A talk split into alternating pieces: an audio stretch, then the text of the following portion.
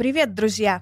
Я продолжаю вести дневник истории девушки, которая считала, что у нее нет будущего, так как она дочь дворника.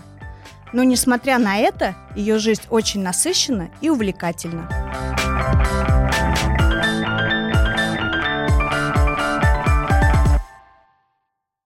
Лето приближается к концу, и волнения о брате у меня только усиливаются. Родители или не поддают вида, или им действительно все равно. Возможно, отец и мама уже устали от приключений моего брата. Хотя мы и родились в одной семье, воспитывались одними родителями и были примерно одного возраста, все-таки мы совершенно разные. Иногда я даже завидую свободе брата, который может говорить прямо, бунтовать и делать все, что он захочет. В детстве я была другой, Вернее, сама собой. Я была очень активной, амбициозной, независимой и, пожалуй, малопослушной в силу своего бешеного темперамента. Тогда я чувствовала себя совсем по-иному. Не было никаких комплексов, зажатостей и ощущения, что я не родная дочь. Иногда я думаю, когда же все изменилось, и понимаю, что в 11 лет я перестала быть ребенком, младшей любимой дочкой, но не по своей воле, а потому что мама родила сестренку. Это был 92 год, очень тяжелый и нищий для многих людей в нашей стране. Насколько я понимаю, папа не хотел третьего ребенка, так как это были лишние траты. Но, по словам моей мамы, беременность заметили поздно, и сестра появилась. Помню свою замученную мать, тонкую как спичка, в застиранном хлопковом платье у плиты, мешающей ложкой пустой гречневый суп. Его я, кстати, так и не ела, и ненавижу гречку до сих пор. У мамы не хватало ресурса на младшую сестру, и поэтому ее воспитание потихоньку полностью перешло на мои хрупкие плечи. Сестренка была очень беспокойная, кричала по ночам и плохо спала. Однажды ночью я проснулась от дикого ора. Мать, как сумасшедшая, трясла вопящего младенца и громко ругалась, что выкинет ее в окно. Я протянула руки. «Мама, дай ее мне!» Она кинула ее с такой злостью, что маленький лобик ударил довольно внушительно мне в подбородок. Я прижала дрожащий сверток к груди. Сестра всхлипывала и уже была горячая от плача. Меня накрыло волной сочувствия и любви. Хотелось реветь самой, но я не даю волю слезам при родителях. Я закусила губу и стала мягко укачивать. Через пять минут она успокоилась и уснула. А я еще долго сидела в темноте с ней на руках и боялась переложить в кроватку, чтобы не разбудить. После этого случая моя обязанность качать сестру стала постоянной, как и уделять ей каждую минуту свободного времени, невзирая даже на домашнее задание в школе. Когда сестре было шесть месяцев, родители уже не стесняясь уходили в гости на несколько часов, не оставляя даже бутылочку с кашей. Я делала все сама, методом проб и ошибок, как умела. Затем они стали ездить вместе на дачу на целый день. А мне в это время нужно было не только смотреть за ребенком, но и стирать огромное количество мокрых ползунков и готовить на всех еду. Мое детство закончилось, и я уже не имела на него никакого права.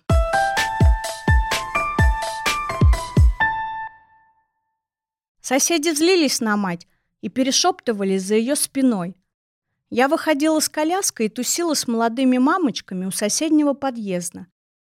Затем я просила девушек приглядеть 10 минут за сестрой и бежала привязывать веревку на улице вдоль высоких акаций, чтобы вешать там постиранное мною детское белье. А потом я шла варить суп, с трудом затаскивая коляску и сестру на крыльцо. Мне было уже 12, но из-за худобы и маленького роста я выглядела максимум на 10. Девчонки-мамочки недовольно качали головой и сочувственно смотрели на меня. И вот в чем парадокс. Чем больше я старалась быть послушной и хорошей, тем больше родители были мной недовольны, особенно мама. Она находила причины каждый день, чтобы орать на меня и даже обзывать. Было обидно до жути, когда она еще пыталась меня с кем-то сравнивать, естественно, не в мою пользу. А вот Янина мама, та самая алкоголичка тетя Надя, называет меня золотым ребенком и часто говорила моей подруге, что моей маме очень повезло. Да и все соседские тетушки меня любят, постоянно спрашивают, как у меня дела, и всячески подбадривают. Мой брат Степка стал бунтовать лет с 12. Когда я послушно надевала обноски и соглашалась на все, он устроил свой первый скандал и отказался носить поношенные вещи старшего двоюродного брата, отданные ему по наследству. Родители были в шоке, пытались его сломать, но через день пошли покупать ему новые брюки и свитер. Пока я убирала квартиру, мыла полы, сидела с сестрой, готовила и выполняла другие поручения, брат спокойно гулял целыми днями и не делал даже уроки. Одна из моих самых больших обид, которая не проходит до сих пор, это день, когда моей сестренке Свете было около трех лет. Родители были очень веселые. Папа получил зарплату за три месяца и в кои-то веки он расщедрился на покупки. Они вместе с братом отправились на субботний рынок за вещами. Меня оставили с сестрой и сказали, что со мной сходят чуть позже. Типа неудобно же с маленькой по базарам ходить. Я ждала их с нетерпением. И вот они вернулись. Всем купили джинсы, джинсовые куртки, футболки, кофты и что-то еще. Они хвалились передо мной обновками, мерили вещи и радостно улыбались. А потом папа пошел смотреть телевизор, мама готовить обед, а Степка, нарядившись, убежал гулять. Я мучилась от того, что долго не могла подойти к отцу и спросить его про себя. Слова словно застряли у меня в горле. И вот, наконец-то, часа через три я решилась и робко спросила отца. «Папа, а как же я?» На что он раздраженно ответил. «У тебя все есть. Как-нибудь другой раз и отвернулся в свои новости. Я стояла и молчала. Океан невыплаканных слез просто душил меня. Я мечтала о джинсах и о красивой курточке. Я тоже хотела быть нарядной. Я не понимала, почему я столько делаю и превращаюсь во всеми забытую Золушку в своей семье. Я не знала, почему они так не любят меня. И сердце стало наполняться ненавистью к моему отцу и матери. В соседней комнате Света уже звала меня, и я пошла к ней, проглотив мою боль. Но, несмотря на такое отношение родителей, я всегда была очень честным и совестливым ребенком. Никогда не украла ни одной копейки. Начала подрабатывать с 14 лет. И все деньги отдавала матери, так как жалела ее. А еще я копила деньги со своих обедов в школе, на которые мне не часто, но все-таки давали, и покупала своей сестренке маленькие подарочки, мучаясь от голода на уроках. Складывала я свои копейки в свою старую куртку, которая висела в коридоре. Там был надорван карман, и сквозь него можно было забраться под подкладку.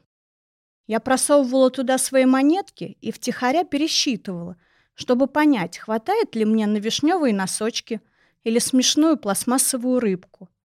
Но однажды деньги пропали, все до единой копейки. Меня обожгло до самого нутра.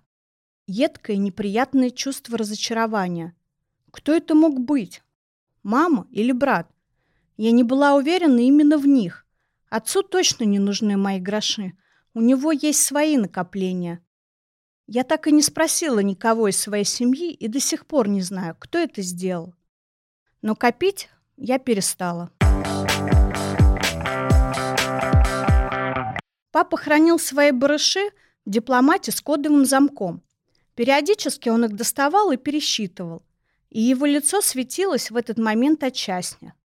Маме он давал с выдачи раз в месяц фиксированную маленькую сумму на хозяйство, которой всегда не хватало.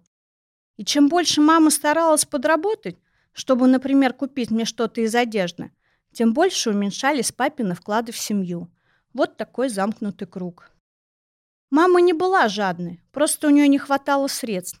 Она действительно хотела, чтобы я ходила в хорошей одежде и наряжалась. Но просто не умела перечить отцу, да и вообще разговаривать с ним конструктивно. Она поджимала губы, молчала, а все недовольство высказывала только нам, когда папы не было дома. Степка был мальчиком, и, наверное, поэтому был более смелым, чем я. В подростковом возрасте у него появились новые друзья – борзые пацаны с района. Он давно уже курил сигареты и несколько раз приходил домой в стельку пьяным. Однажды они с пацанами сошлись квартал на квартал в рукопашном бою. Это была жестокая драка. Кто-то пришел даже с кастетом или битый. А брат вернулся домой с изувеченным лицом. Один глаз не открывался совсем. Запекшиеся в крови губы внушали мне ужас. Но самым страшным было его черное ухо. Он сидел на кухне и пытался мне улыбаться. Но мне было совсем не смешно. А примерно через полгода этого случая папу ограбили. Вычистили начисто его любимый дипломат, не оставив ни копеечки. Я реально думала, что отца хватит настоящий удар. Для него это было самым страшным испытанием. А когда вечером не вернулся брат, стало ясно, что это он. Кроме того, чемодан был не вскрыт, а просто открыт человеком, который знал пароль. Код был нехитрый, поэтому у Степки все получилось. Зато когда на следующий день отец получил зарплату, он пошел в магазин и накупил домой еды. И я впервые ела целый жареный куриный окорочок. Это было непозволительно роскошно и вкусно. Брата мы нашли через два дня в больнице с сотрясением мозга. Ему не удалось долго покутить. На какой-то хате ему надавали по голове и забрали все деньги. Отец, к моему удивлению, очень быстро сменил гнев на милость пожалел блудного сына. И тут же в больницу понеслись вкусные передачки. История была забыта, и о ней никто не вспоминал.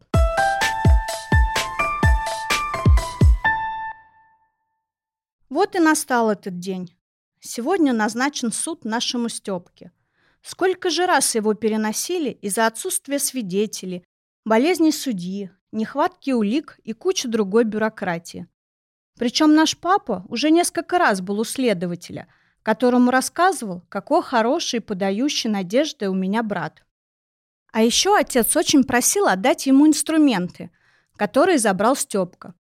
Там ведь и топор еще дедовский, и молоток, и другие важные штуки. Но вредный следователь почему-то назвал наши домашние средства для работы важными уликами, а еще вещественными доказательствами, и ни в какую не захотел их возвращать. Папа говорит, что просто следователь глаз положил на наши инструменты и заберет их себе домой. Мы подходим с папой к старому желтому двухэтажному зданию с вывеской «Районный суд». Я его видела и раньше, но никогда не задерживала на нем взгляд. Ну, суд и суд. А сегодня эта вывеска кажется какой-то зловещей. На улице довольно прохладно, хотя еще август. Дорожки и землю щедро окропляет мелкий серый дождь. Настроение у меня почему-то убитое. Где-то глубоко внутри сидит плохое предчувствие. Но я пытаюсь собраться с мыслями и думать о позитивном. В эту минуту к зданию подъезжает большая машина-фургон. Такие еще называют воронками. Я уже давно знаю, что в них возят заключенных. Странно смотреть на нее сейчас и понимать, что там за темно-серым железом с маленьким окном в решетке сидит мой родной брат. Меня пробивает дрожь, но я беру себя в руки. «Все будет хорошо», — мысленно успокаиваю я себя. Его должны отпустить. Кражи не было, а только попытка. Сегодня хороший день, и все скоро закончится. Милиционеры с автоматами, лающие овчарки. Мне кажется, это кадры из фильмов, которые так любит смотреть моя мама. Это просто не может происходить с нами. Сердце стучит, как ненормальное, а ноги как будто бы взял паралич. Слышу, словно во сне, фамилию брата и фокусирую взгляд. Мой Степка, мой родной братик, которого я не видела уже два месяца, какой-то похудевший и бледно выбегает из машины, сложив руки за головой. Истошно гавкают собаки, от злости захлебываясь слюной, Кажется, еще секунды, и они вырвутся с поводков и просто всех растерзают. Больше всего я в шоке от лысой макушки брата. Так странно не видеть курчавую шевелюру Степки. Он выглядит и повзрослевшим, и в то же время трогательно молодым. В его серых глазах появилось что-то новое. Взгляд человека, прошедшего испытания, ложные надежды и отчаяние. Боже, как мне хочется плакать, и еще крепко обнять брата, прижать его к себе, превратиться в невидимку и исчезнуть подальше от этого абсурда, страшных овчарок и злобных застывших рож без капли сочувствия. «Степка!» — кричу я и отчаянно машу рукой. Он оглядывается, видит нас с папой, на секунду задерживается и машет мне в ответ. В этот момент на его лице расплывается улыбка. Он подмигивает. Сразу видно, как важна ему наша поддержка и присутствие. Милиционер подталкивает его кончиком автомата. Степка забегает в здание. Мы с отцом тоже заходим туда. Там папа быстро осваивается и находит помещение, в котором будет идти суд. Вижу в открытую дверь длинные лавки, трибуну для выступления и клетку для осужденных. Так вот где решаются судьбы людей. Полчаса томительного ожидания в коридоре. Время тянется, как резина. Разговор с папой тоже не клеится. Он вдруг весь сжался, как маленький нашкодивший мальчишка. В глазах уже нет уверенности и такого нужного нам сейчас спокойствия. Наконец-то нам разрешают зайти внутрь. Комната заполняется людьми. Кто это? Откуда они взялись? И какое отношение они имеют к моему брату? Слышим с папой тихий шепот. Это судья, судья пришла.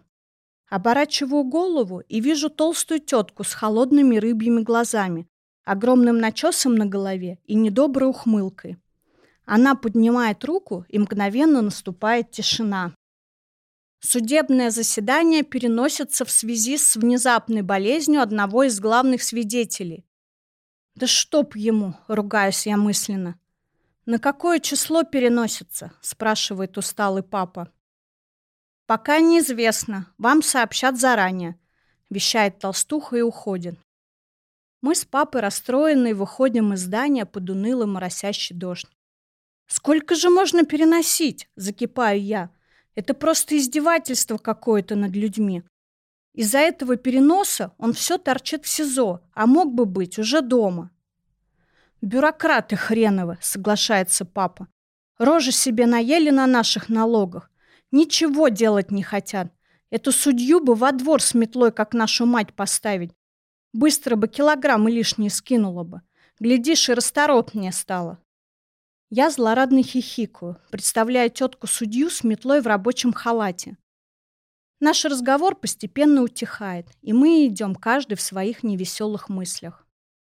Через неделю нам и правда позвонили, сообщили, что суд уже прошел, и брата осудили на 6 лет колонии строгого режима. Степкин друг Антон подписался, что брат его надоумил. А он типа еще глупый малолетка, вот и согласился на кражу. Антоха, естественно, на свободе и наслаждается жизнью. Ненавижу его, ненавижу и никогда не прощу. Ничего, отольются кошки-мышкины слезки. Бумеранг всегда возвращается. С вами была Эйлин Глен. Подписывайтесь на мой подкаст, чтобы не пропустить новые выпуски. Впереди еще масса интересного.